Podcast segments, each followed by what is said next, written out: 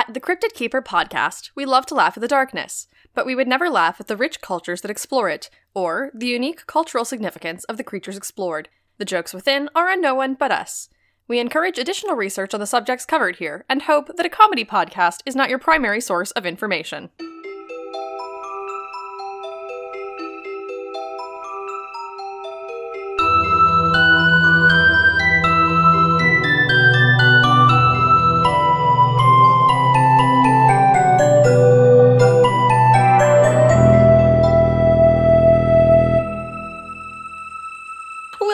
Cryptid Keeper podcast, the podcast for cryptids and their keepers. That's us, and if you're listening, it's you too. I'm Alex Flanagan, And I'm Addison Peacock.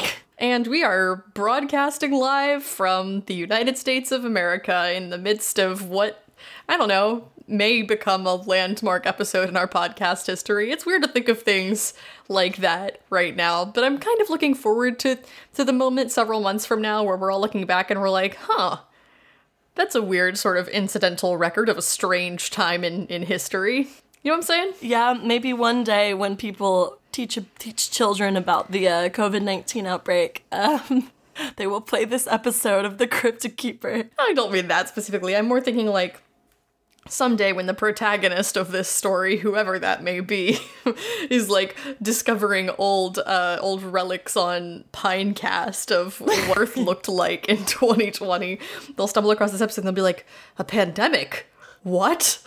Oh, so strange. And then piece together the clues from like bits and pieces of podcast episodes yeah like in video games when when nobody for some reason will just tell you what happened you have to like go on a missed quest from like a dozen different scraps of journal paper that are hidden in the forest Yeah.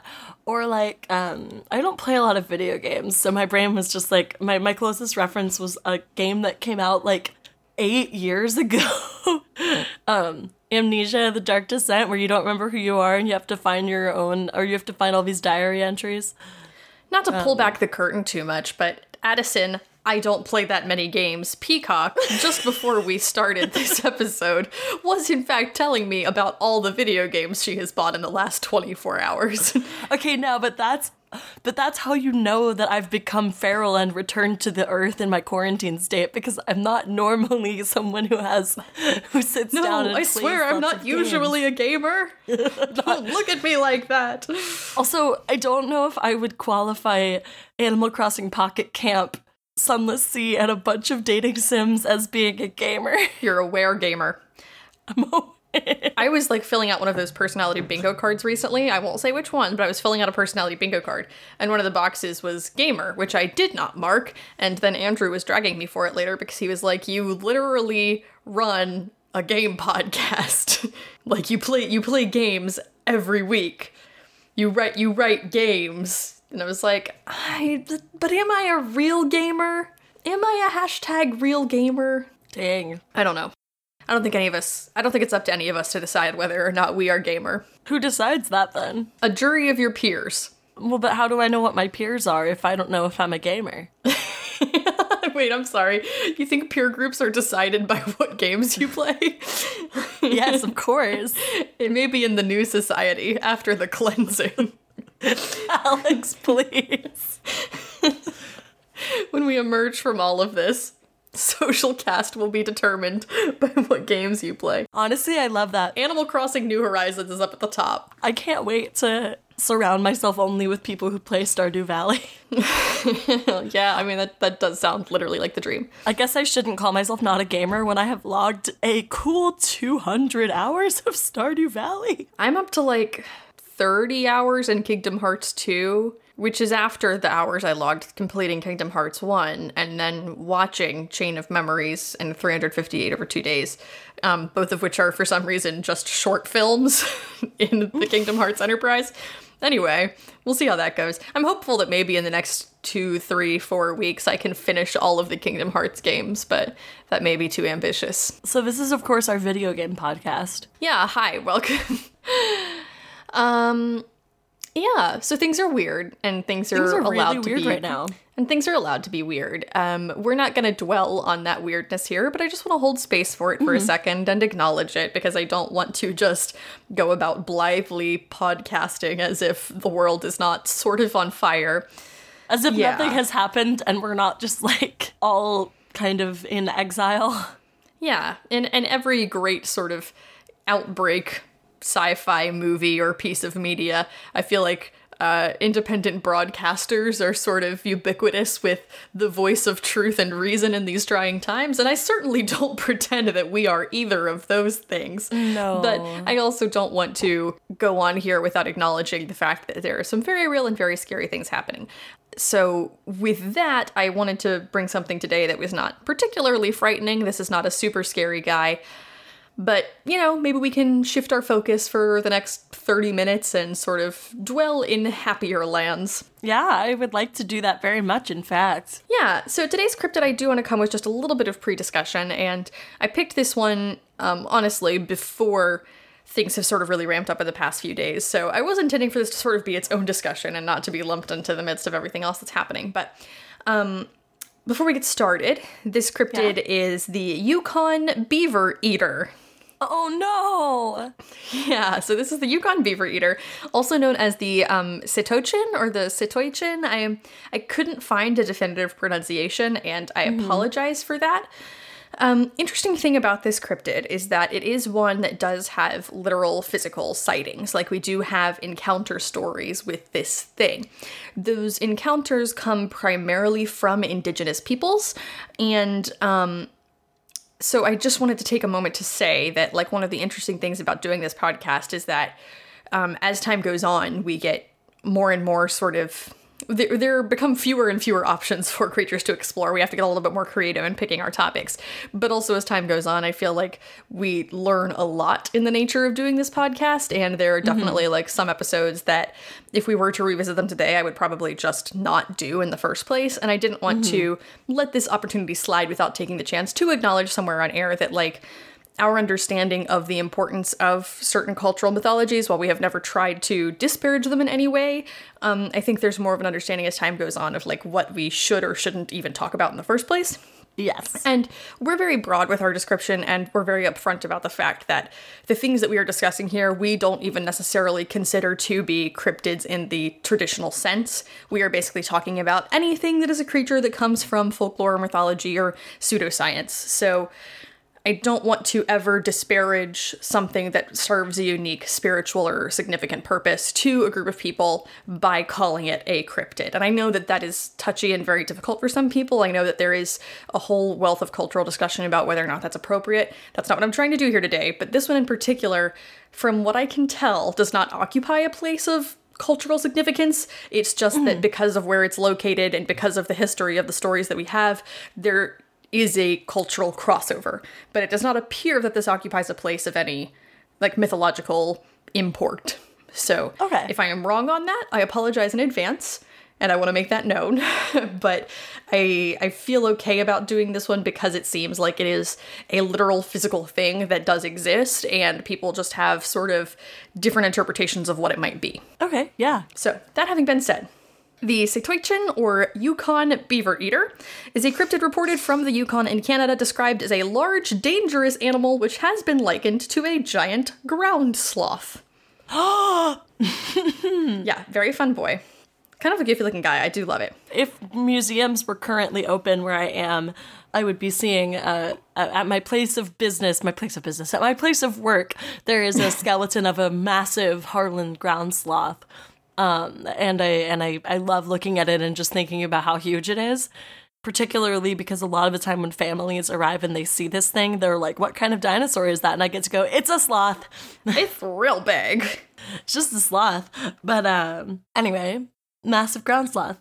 Yeah, the Cryptids Wiki describes the Yukon beaver eater as a relatively unknown cryptid from the oral traditions of Canadian First Nations peoples. It is described as bigger than even the biggest grizzly bear, and gets its name, obviously, from its diet. Supposedly, it catches beavers by flipping up their lodges and seizing the exposed animals. No. so it just pops open the beaver dam, No. snatches the little guys as they scurry out, eats them. Alex, why are you laughing? because it's funny. I mean, it's not funny to eat a bunch of beavers, but the idea of like this giant grizzly sloth, like sort of just like popping one open and then snagging the stuff that scurries out, like, but it's not like bugs, it's beavers, is just like kind of breaking my brain a little bit.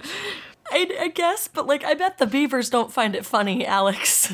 No, I bet they don't, but that's why they have their own podcast, and I'm not trying to speak over them. Do that? Okay, no, we're not gonna. Um, but also, beavers, if you have a podcast, at me. Let me know what it's called. I want to listen. Oh, they're never gonna let us on after this. I am not. I am not. I take no part in this. You were giggling. Only at you.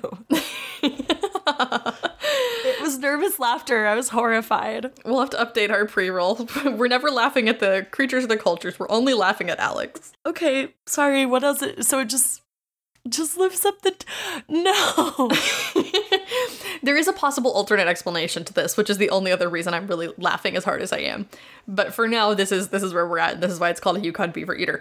Um, when shown, this is like such a weird sentence, but here it is. When shown a book of prehistoric animals, um, the First Nations peoples chose a giant ground sloth as the closest lookalike to the beaver eater. So I don't know what sort of research this involved, where they went into these communities that like this thing had been reported in, and they were like, "All right, could you name it in a lineup?" And then Literally. gave them a book of prehistoric animals. I love the idea they just roll up to the town and they're like, "Hey, um, Whip off their sunglasses, pull out their picture book. yeah, literally, it's not like they like." Now, did it look like this?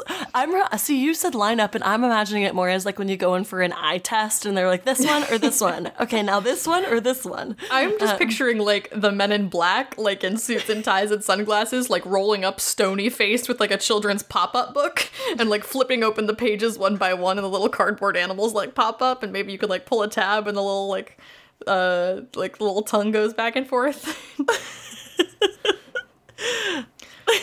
a truly delightful scene. So it's yeah. So they picked the. uh Now, which kind of ground sloth did they pick? I wasn't there, uh, but giant ground sloth. The Harlan's ground sloth. I, I don't know. It doesn't it doesn't specify. This is the part where I've tried to- is the cryptids wiki is hiding information they're This is, withholding. this is the part where I try to flex my ground sloth knowledge as if I know anything about it other than working next to a giant ground sloth. like skeleton. yes, we know you work in a museum. Thank you for your contribution. Not right now, I don't. well, fair. We know you are museum adjacent.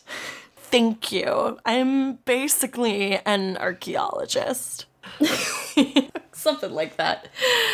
Um, so the information on this thing is actually a bit scant when you there are sightings, but you tend to come back around to the same very small handful of them time and time again. So the most prevalent one in the field, as it were, is from Dawn Charlie, D A W N Charlie, a Canadian First Nation member who contacted the British Columbia Scientific Cryptozoology Club in 1989 with a sighting. A hero. BCSCC co founder Paul LeBlond interviewed her, and in 1990, this account was published in issue number four of the BCSCC magazine. Sorry, I didn't really want to spell out BCSCCs again, but I guess I just No, did. I so. respect it.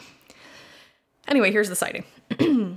the latest report was from Violet Johnny, my husband's sister, who was fishing with her husband and her mother at the head of Tachin Lake four or five years ago. An animal came out of the woods, eight or nine feet high, bigger than a grizzly bear. It was a Setoichin, and it was coming towards them. They panicked, fired a few shots over its head, and finally managed to get the motor going and took off. There are other reports. There is also a report that a white man shot one in a small lake in that area. Beaver eaters are supposed to live in the mountainous area east of Frenchman Lake. So there you have it. Um, somebody, a group of people who sighted one, another person who supposedly shot one. Oh. Mm-hmm. I please. Uh, yeah, I I know a lot of information. So, um, Cryptids Wiki goes on with some explanations and theories, um, sort of ruminating on the possibility of the giant ground sloth. Well, if giant ground sloth was identified as the beaver eater, if they are one and the same, if we are looking at a vintage weirdo situation here, uh, giant ground sloths were herbivores, and all five genera that are currently known to have lived in North America went extinct. So there is speculation that a giant ground sloth could have survived there by adapting into what we now know as the beaver eater. A possibility. Other explanations would be an unusually large grizzly bear, which you know, is not totally out of the question. When you say something is larger even than the largest grizzly, and it's like eight feet, like, okay, a, a grizzly bear could conceivably get that big, I think. Um, or- I, I, I believe that. yeah, or it could be a surviving short faced bear, Arctodus simus. Or, strangely enough, it could be a giant beaver. Oh my god, no. It's a beaver beaver world out there. No, God, no, Alex, no. Turning on his own kind. They know what they did. No. he uses his disproportionate size, he uses his massive size to take advantage of his fellow beaver, and Why does Setoichin, the biggest beaver, not simply eat the other? he do. oh god, oh no, that's so upsetting because I just, the equivalent of that, Alex, the equivalent of that, the equivalent of that Is capitalism. Oh, I was just about to say it's like Attack on Titan, but yeah, you're right. it's, it's capitalism. like a massive humanoid stomping up to an apartment complex, ripping it out of the ground, and then just like tossing humans into its oh mouth. Just like tipping an apartment complex back, waiting to see who scurries out of the pool. exactly. That's the same. Yikes on bikes. These are the same. these what's different between these two images? They're the same picture. They're the same picture.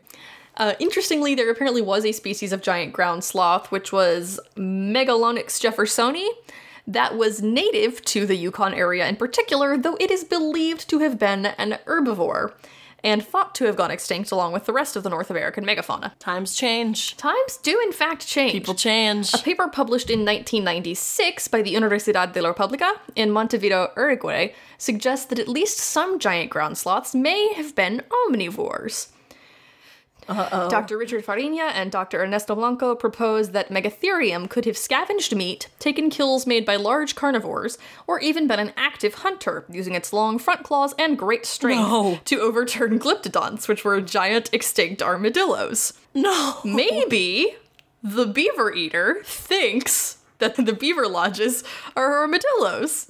And so he tips Then them why over. are they then then why are then what do they think an armadillo looks like when multiple small animals run out from underneath? It's- I don't know. Maybe things hid under giant armadillos. I'm th- trying to think about the logistics Listen, of that, and I'm not sure. If I- this is a giant ground sloth, he's got to be pretty Yes. old, right? He's either got to be pretty old or he's got to have heard like just oral history from his progenitors about what being a giant ground sloth is. So either it's a very, very old ground sloth that doesn't see as well as he used to and doesn't really remember what giant armadillos look like, or or it's a zoomer giant ground sloth, which just sort of only knows what it's supposed to eat through like weird stories from its grandpa. oh no. Well, if now that I know it's a Generation Z one, I feel bad for it because it's coming into a world full of existential dread and like climate crisis and honestly like do what you got to do to get through the day. Yeah, seriously. Nobody's gonna judge you if you snag a few beavers here and there. I mean, Alex, do the beavers not also have a right to live uninterrupted, undisturbed, uneaten? I mean, we're getting into really dangerous territory here if we start Okay, fair. deciding because if we start deciding that all prey animals have a right to life, then we are essentially condemning to death certain carnivores. And so then we have to start making that decision. And I don't feel comfortable delegating life and death judgments in the animal kingdom. Okay, I mean, yes. Also, you did just win me back over by reminding me that I I, I would never want to do anything to hurt a tiger. Yeah. So- So, check yourself. Consider me checked before I got wrecked. the implication that some of that, like an herb, an herbivorous, or yeah, an herbivorous, I can't talk, uh, an animal that is an herbivore, haha, um, might begin eating meat not just as a scavenger but as an active hunter in order to survive is is very troubling but also makes a great deal of sense. Um actually this is my one moment to flex my museum knowledge. I'm sorry, whatever, whatever, whatever. In the Ice Age, we had obviously like saber-toothed cats and we had the um uh the American lion. Uh-huh. Which was also another big cat at the time. And then we also had what is basically now uh mountain lions and what is basically now bobcats. Those two animals are still around because they are not picky eaters. Like they eat Mm-hmm. they eat bones as well as just meat. They are not picky about what animals they hunt. They're like opportunistic hunters. Right, right, right. Uh, saber-toothed cats and the American lion were a lot pickier in the things that they ate, and that's almost certainly why they did not survive and are and there's not just still American lions and saber-toothed cats running around. So it is completely within reason if we're looking at animals from this era that they would have to, if they wanted to avoid extinction, essentially adapt their diets to something broader. Well, yeah, totally, and that's a really fascinating point because this um, this article goes on to basically sort of talk about the same thing, not the bobcats, and that's actually really fascinating, and I didn't know that. That's super cool info. I know that because of my orientation when I watched a tour. Love that. Thanks. Um, but anyway, just the idea of like like a creature that we know from the historical record surviving by basically adapting to fit a different ecological niche and therefore becoming something like sort of unrecognizable in the process, something that we wouldn't consider to necessarily be the same animal, but is like fundamentally the same, just Yes. not behaviorally. Um, and apparently, here's kind of a troubling science fact, but no. Oh, and no. again, I don't I don't know if it's fact. This is from the Cryptids wiki, but you don't think people would just lie on the internet, right? They're not allowed, actually. If you do, you go to jail. they're legally not allowed to lie on the internet. But this says that modern herbivores, such as hippos and deer, have been shown to sometimes eat carrion or bones to obtain necessary nutrients. So, like, mm-hmm. it's situationally, occasionally an animal like is in a scenario where like an opportunistic behavior becomes necessary. Um, so even though those animals aren't hunting, it might be that like if they're deficient in certain nutrients and like there are bones there that have them, like they may they may feast. and if the beaver eater was like you know, a sloth running around doing sloth stuff, and suddenly all the very large plants that it ate were gone or dying because of the ice age, and then it had to adapt to like plucking off small prey here and there, and now it's in the modern era. There's like not a giant thing for it to hunt, so it's just gotta gotta grab a whole bowl full of little ones. Oh my god. yeah, no, you're right. uh, oh, I was just gonna say that it makes sense to me that hippos would eat bones, if only just because I already know how, like, violent those like they are and how like intense of an animal they are. Like they look cute and roly-poly but like they kill more people than sharks mm-hmm. because they're just massively aggressive and massively territorial. So I, i'm not troubled by a hippo munching down on bones. For some reason that holds up. That makes sense. After all they are uh-huh. hungry hungry hippos.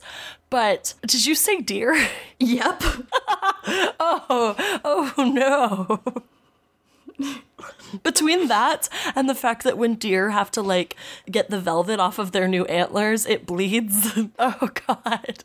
Imagine Deer are actually straight up extremely frightening. imagine a d- seeing a deer antlers s- slick with blood yeah, right? gore around its mouth ch- Just crunching down on a bone. crunching on a bone Have you ever like been up close and personal with a deer, like in not inside a car? yeah i have It's like a really fascinating experience. I don't I mean like that seems like a weird thing to say. I don't know how to describe it. No, I one time was going um I one time was going for a run on some like woodland trails with Bear and it was really funny because um I was just running, I had my headphones and I was like looking around me but I didn't notice anything and all of a sudden Bear like stops, stock still.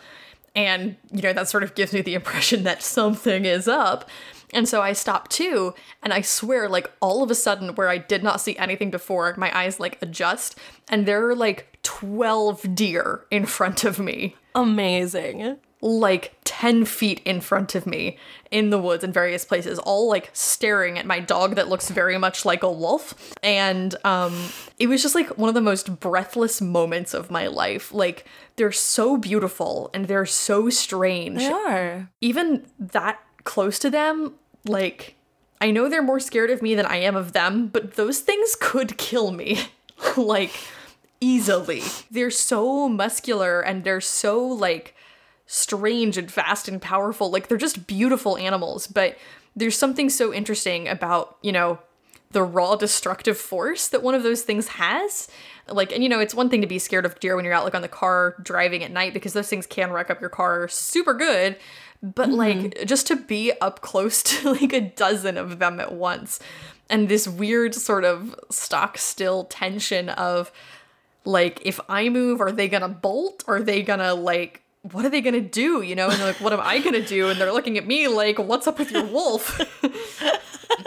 Sorry, I'm not laughing, but um, just uh, I've never been. Unco- I've never been afraid uh, encountering a deer, but I really do appreciate the fact that you were asking yourself what happens if these deer want to throw down right now. I think I was less worried about what if the deer want to fight me and more about like, what if I move and they panic and then I'm in like a stampede? oh no, fair. If they just freak out and bolt and some of them were fairly young like what are their parents gonna do you know what's what's gonna happen what if bear no, I- like freaks out and chases after that you know like Oh, damn, yeah.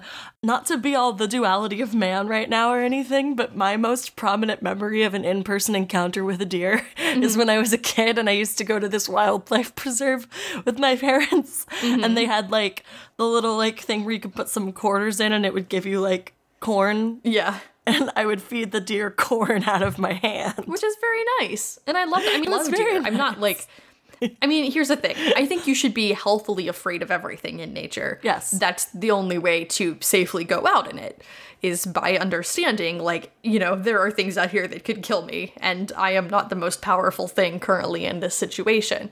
But I also need to be respectful of the very rightful fear that these things might have of me. Like so it, it's a balance, you know. Um, I'm not saying like I'm afraid of deer and I'm never leaving my house again. No, no, I know, I know, I know. but it's it's interesting. Um, they're really fascinating creatures. This is again a bit of a tangent, and I apologize, but um, the only time I've seen a moose up close was like even more terrifying than that. I've never seen a moose in person. I only just recently found out how big they are, and now if I ever see a moose, all bets are off. Yeah, um, it's I'm it's out one thing to understand academically how big a moose is. It is another to have one like on the road in front of your car as you are driving through northern Maine. Oh my god. yeah. Because if that moose decides, if that moose decides that it's done with you, if that moose decides that you're done for, you're If done. that moose decides it's not very fond of the Subaru that you are in, like, good luck. That's it for you. Bye. Anyway, all of that to say that carnivorous deer is a terrifying image. I feel like I've actually seen that image in something. Like, Oh, you definitely have. Like, it's. I've consumed too much horror media for me to like be able to distinguish where specific images have come from that are just locked into my brain forever. But I, I definitely have a vivid memory of like a body in a forest, like not a real memory, a memory from like a piece of mm-hmm. media of like a dead body and like deer eating it.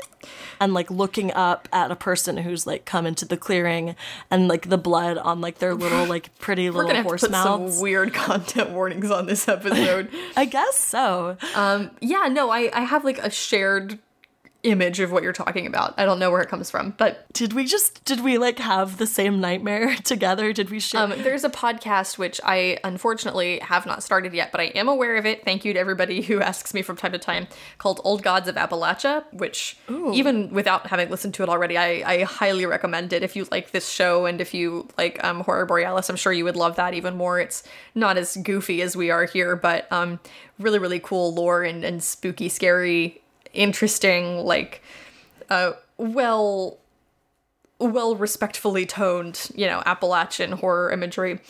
Um, but apparently, one of the f- central figures in the stories there is some sort of like folksy deer god that's kind of terrifying. And I've seen a lot of really cool artwork, and it's um, it's really mind blowingly awesome. you know that gif of the deer taking off its hooves and then it has little hands. it's, I love that. Um, we've spent such little time in this episode talking about the Yukon Beaver Eater, but I'm sorry. Tell me more about it. No, it's totally fine. I want to hop over to mysteriousuniverse.org, not because the information there is any better or more prescient, but simply because it has one of the most powerful intros of all time, and I love that about Mysterious Universe. So here we go. I was gonna say they always know how to set the mood. Take me away. Exploring Canadian Monsters in the Yukon is the name of this article by Jason Offutt as of June 14th, 2019. It begins thusly. The population of the Yukon Territory is 35,874. With an area of 482,443 square kilometers, that's 0.07 people per kilometer. Given that the Yukon has one major city, one Whitehorse, with a population of 25,085, that means there's a lot that goes on in the Yukon no one ever sees. Canada's westernmost territory is composed of spruce forests, Arctic tundra, rivers, and mountains. Mount Logan is one of the highest mountains in North America at 5,949 meters, second only to Denali, formerly Mount McKinley, in Alaska at 6,190 meters. The territory is bordered by the Northwest Territories, British Columbia, and Alaska. The Yukon is famous for the Klondike Gold Rush of the 1890s and the Yukon Quest Dog sled race that traverses 1,600 kilometers. It's also home to the Yukon Beaver Eater. A large, hairy beast lurks along the waterways of the Yukon Territory, and it's not Bigfoot. Well, there is a large hairy beast that lurks along the waterways of the Yukon Territory and is Bigfoot, but this monster is the Saytoechin, a creature the First Nations people claim is larger than a grizzly bear, that feeds by destroying lodges and devouring the beavers within. What? Dang. I don't know what to do with the tone of any of this. It's truly wild. I don't know. Anyway, that's really all the info on the situation that it has. But I just really, really loved that editorializing. No, it's good. I'm, I'm not mad about it. Uh, CryptoMundo.com has some more information on the Yukon Beaver Eater. Uh huh. If you've not ever been to CryptoMundo.com, it's a pretty good resource, which just suddenly decided to reload on my phone for no good reason. Oh no. Yep, holding. Val put some elevator music here. I guess that's forbidden knowledge that I can't have now. Oh no, is it literally not? It's just like not reloading. Hang on. Every day, we try to make this podcast and get the word out there, and every day, mysterious forces collaborate to shut us down. We do try to make it every day. It's weird that you all only get one episode a week, but that's about our batting average. Every single day, we record an episode. and one out of seven of them is good. That's generous. one out of every seven is not so cursed that it cannot go to print. Prove me wrong, you can't. Big Sloth is out here trying to shut us down. Okay, well, um, it just won't let me see Cryptomundo. Oh no, I'm so sorry. Which is a whole thing. Anyway, um, we'll slip over to the cryptidarchives.fandom.com because there's another theory I want to talk to you about. Oh, damn. All right. Yeah. Um, dropping another theory on me 30 minutes in. Let's do it. Just getting on a, a few points about the possible biology of this this situation. Um, I mentioned earlier that there was a story about a man who had shot a Saytoechin in a small lake in the early 1990s. Yes. I have a little bit more detail on that.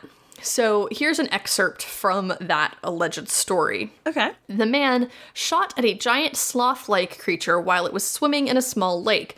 The man was in his boat fishing when he took sight of a large brown animal swimming towards his boat. Obviously, frightened of the large creature with long front claws, the man steadied his gun and fired. The creature, appearing to be hit, turned in the opposite direction and made its way back to shore on the other side of the lake where it disappeared into the trees. That we pretty much all heard so far, but here's an interesting thing. The man noted seeing a large, or what appeared to be longer than three feet, I would consider large, mm-hmm. tail on the creature, a characteristic which a bear does not possess. No, it certainly does not. That discounts our giant grizzly theory. The image of the ground sloth, as they say Turchin, is kind of an interesting thing because ground sloths did have long tails. So that's definitely a possible lead in that direction. But as we've noticed, there's not really a whole lot of other evidence linking those two animals, especially the fact they were supposed to be herbivorous. And the uh, theory we talked about earlier that they flipped over large armadillos is apparently not very well received by the paleontological community. So I apologize for a bit of a false lead there. But here's an interesting thing, and this is an alternative theory that I kind of like a lot. One possibility is that if the Saytoechin is a giant ground sloth, it might actually just be tearing apart beaver lodges to try to eat the branches, bark, and other vegetation of which the lodge itself is composed, and not actually to eat the beavers. Of course, if you Oh. saw a giant animal like attacking a beaver lodge, you would probably assume it wanted to eat the animals inside, which would be a reasonable assumption. But what if this thing is actually just ripping up beaver lodges so it can munch on the bark? He's not a he's not a predator. He's just a literal home wrecker. it might be. He's wrecking their home, That is definitely one one school of thought. Wrecking their home and stealing their husbands. Oh no. I don't know, but I like that much better. I kind of love the idea of a giant vegetarian ground sloth just like sort of stumbling wildly into a beaver lodge and like ripping it out of the ground and the beaver's freaking out and then it's just like sits down on the bank and starts munching on little little wood strips. Now I know how the witch and Hansel and Gretel felt. Do you? I mean, yeah. Two strangers come start tearing your house apart and eating pieces of it. That's exactly what these beavers are going through. Okay, I was trying so hard to figure out what that connection was. Um, I'm sorry. I'm sorry. I'm sorry. Did she not also have a house made out of stuff that another animal might perceive as food? You're right, she was the victim here. She was. And then those awful kids stuffed her in the oven at the end. Yeah, after all she tried to do was a little light cannibalism. She fed them. She gave them a place to stay.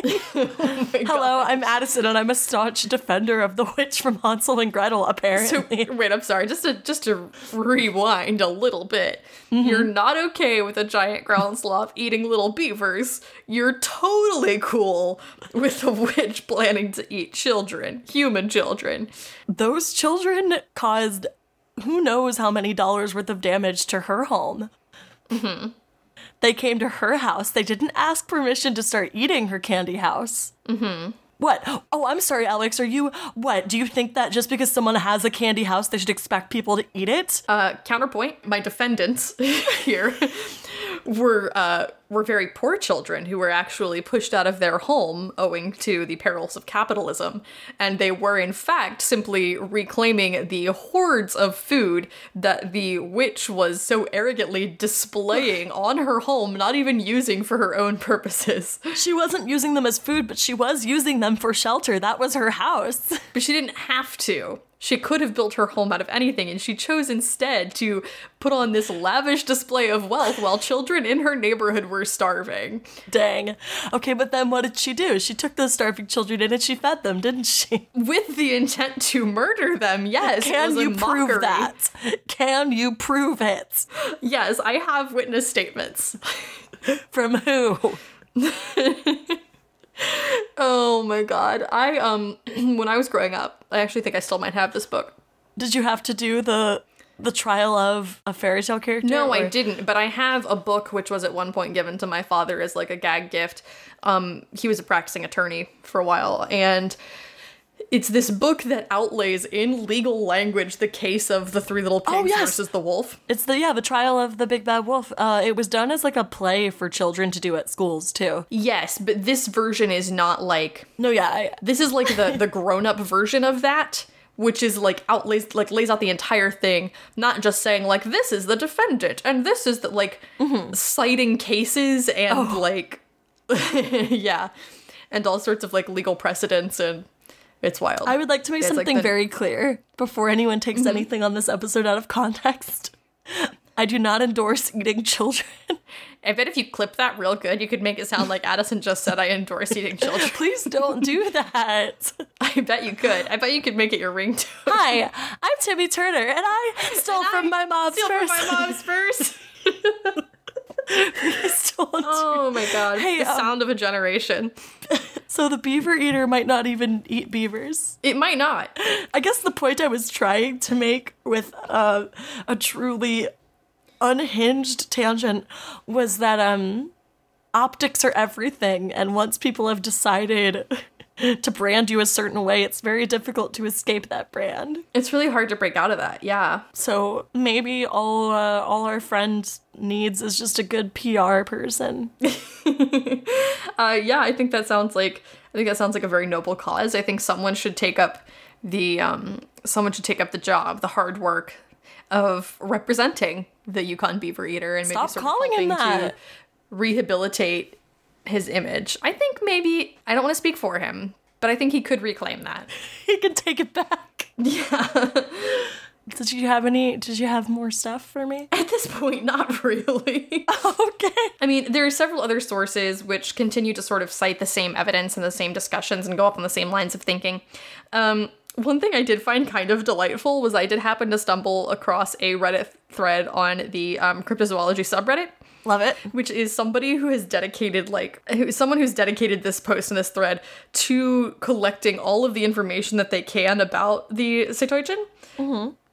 And then if you like read through the whole thing, goes on to basically describe that it is their life's mission to someday go on expedition to find and prove the existence of the Saytoechin specifically. And like in the comments, it's very fun because they're just like, here's what I want to do, and here's my plan to like go to the Yukon and find this creature. And then somebody's like, oh, that's cool. Um, so if you find conclusive proof after your expedition, like please post updates and tell us all about it. And the response is, unfortunately for us both, that won't be for a while because I'm only 15. Wait. Oh my god, wait. that was a year ago, so I like to I really hope that this they 16 year old cryptozoologist is out there somewhere. And I hope that everything that they are working towards and hoping for uh, continues to be extremely rewarding. Oh, wait, that's such a wonderful twist. I know, it's amazing. And now they're 16, and hopefully they're in the Yukon. I hope so. Um, wherever you are, mysterious Saytoechin subredditor, I hope that you're staying safe out there. I hope that everything's going your way. I um I hope you're listening to this show and know that we support you in your dreams. Please follow your dreams. They're all we have in this world are our dreams. In these trying times. all we have are our dreams and each other. In all seriousness, like community is really important right now. So like reach out to the people in your life that you love and let them know that you love them. Maybe don't travel to the Yukon though. Maybe don't go to the Yukon right now. maybe this like- is a bad time. A little.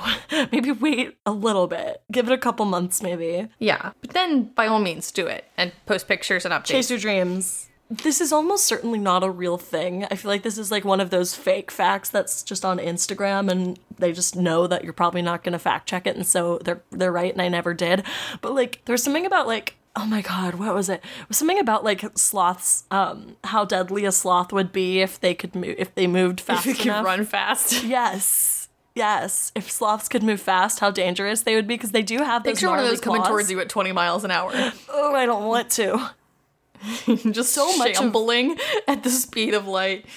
Oh God. Oh God. I don't have a I don't have a way to articulate how I imagine they move. I feel like they I imagine they move like like one of those like kind of a marionette puppet. I just imagine no matter what speed it's moving, it looks like claymation. Um, here's the thing about sloths, and I say this as someone who likes sloths very much. Their cuteness is entirely dependent on the fact that they move that slow. oh yeah, it's totally that they're lazy. If those animals moved quickly, if those animals could go zero to sixty like a cheetah, do you think anyone Oh my god. would be sh- Just imagine Yeah. a sloth launching itself off a tree branch at you. If those things dropped from the sky on you, all fangs and claws, like ready to wreak. Those claws are Yes, terrifying. th- they're basically they just have like um. Oh my god, what's it called? Like a scythe. Mm-hmm. They just have like a scythe on their freaking It's, hands. it's pretty terrifying. yeah, they um they made a really good branding choice a long time ago, and they stuck with it. I don't know who did their campaign, but um it was good work. And can we get them on the beaver eaters case? Can we? Yeah, right. Whoever did all that work for sloths a few years back, I want to yeah, I want to find them and pass their number along to the Yukon Beaver Eater. what is possibly a ground sloth? Ah, I still can't get. I can't stop thinking about what if it's just a beaver. What if it's just a real big beaver? What if there's just one ageless giant beaver that's been tormenting the beaver population of the Yukon for God only knows how long? Like Because they bullied him when he was a kid. that was like, hey, you don't have buck teeth. and now it's become a like a dark god of their myth and legend. Oh my god Beaver gosh. parents telling their beaver children that they'd better finish their pile of wood before they go to sleep because otherwise the beaver eater's gonna come get them.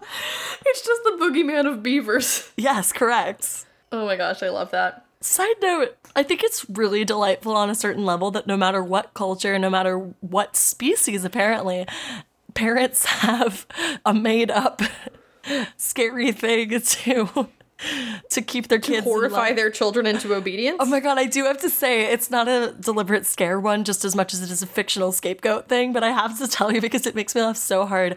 A friend of mine uh, who I babysit her daughter uh, often, apparently she told me, she's like, this is a trick you can use if you're if she keeps asking why the way that little kids do when something is like canceled or can't happen, and at a certain point you just don't have an answer for them. So for example, she'd be like, oh well, we can't go to uh, we can't go to Disneyland today, and she'll be like, why? And she goes, uh, such and such, and the eventual, the final answer is because the man closed it. the man. There's just a man. man closed it. Like or like just the if you haven't if you don't have an explanation of certain it's just like it's because of the man. I I honestly do love that. And then if you get she told me, and she's gonna maybe hear this episode and be like, Don't tell people my parenting secrets. But listen, she was like, If she won't go to bed, tell her you're gonna call the man and tell him that she won't go to bed. Oh my god. I have not yet had to do that, but there's no That is description. powerful though. I do love it. And there's nothing like he's gonna get you or anything. It's just I'm gonna tell the man. That's a really strong choice, and I I'm do sorry. respect I'm like I'm like coming unglued right now. This is too much. Um. Anyway, my Listen, if you don't pull it together, I'm going to tell the man to cancel our podcast. Alex, no. Wait, no, I'll be good. I'll be good. I promise. Uh, do you have anything else to tell our, our dear listeners today? Honestly, just um, I know stuff is really scary right now and it's really intense right now, and there's just a lot happening. And I just wanted to say, as someone who struggles a lot with uh, anxiety surrounding specifically stuff like this, uh, that the best solution to that is the best balm for really bad anxiety and catastrophizing is information. And I don't mean like what you're finding on your Twitter feed or your Facebook feed. I mean like go to the CDC website. I mean like go to like reliable sources, read up on what you need to know and then just follow what you need to do to stay safe and keep the, those around you safe. And there's not there's no need to freak out or do extra things. Panic only makes things worse for people. So just this is the advice i would want to hear myself. So just like find like wash your hands if you're sick stay inside do what you need to do and then find ways to make this time pass in a way that is enjoyable. Find a project to work on uh, maybe break out a video game you haven't played in a long time. Just do what you can. Yeah, totally. and I've been sharing, and I'll continue to on my Twitter resources for people who are struggling with reduced work hours or who um, don't have access to uh, enough food or supplies. There are a lot of resources out there right now. Uh, as my mom always reminds me that Mr. Rogers once said, uh, look to the helpers. So, Yeah, I think something that's really difficult to internalize in a time like this and also really important too is something that feels kind of scary, but I think is actually a little bit relieving. You know, there are so many like pieces of media about pandemics or so many like sci-fi stories mm-hmm. about horrifying end time scenarios. And I think it's really important to remember that the thing that we're living through right now doesn't have a protagonist. no. There is not one person whose job it is to trek across the country on foot to a specific destination and put an end to everything. Like, that's not the scope of this thing. What we mm-hmm. have is we have the small actions that we can take every day for the foreseeable future that cumulatively will make the differences that we need to pull through this. Mm-hmm. So you don't have to undertake some life altering, epic, insurmountable quest. And nobody around you is going to either. That's not how this is going to work. There's not some supernatural evil that needs overthrown. This is just a very real situation that is overwhelming, that is frightening, but that is not on any one person's shoulders to solve. Mm-hmm. We're in it together. Yeah. Yeah. Feels weird to end on a more on a, such a sincere note after such a ridiculous episode, but I, I feel I, I feel like it needs needs to. We've done it before and we'll do it again. We've done it before, and we will do it again until someone stops us. Please don't stop us. We're trying to have fun. As always, we hope we can keep you around and stay safe out there.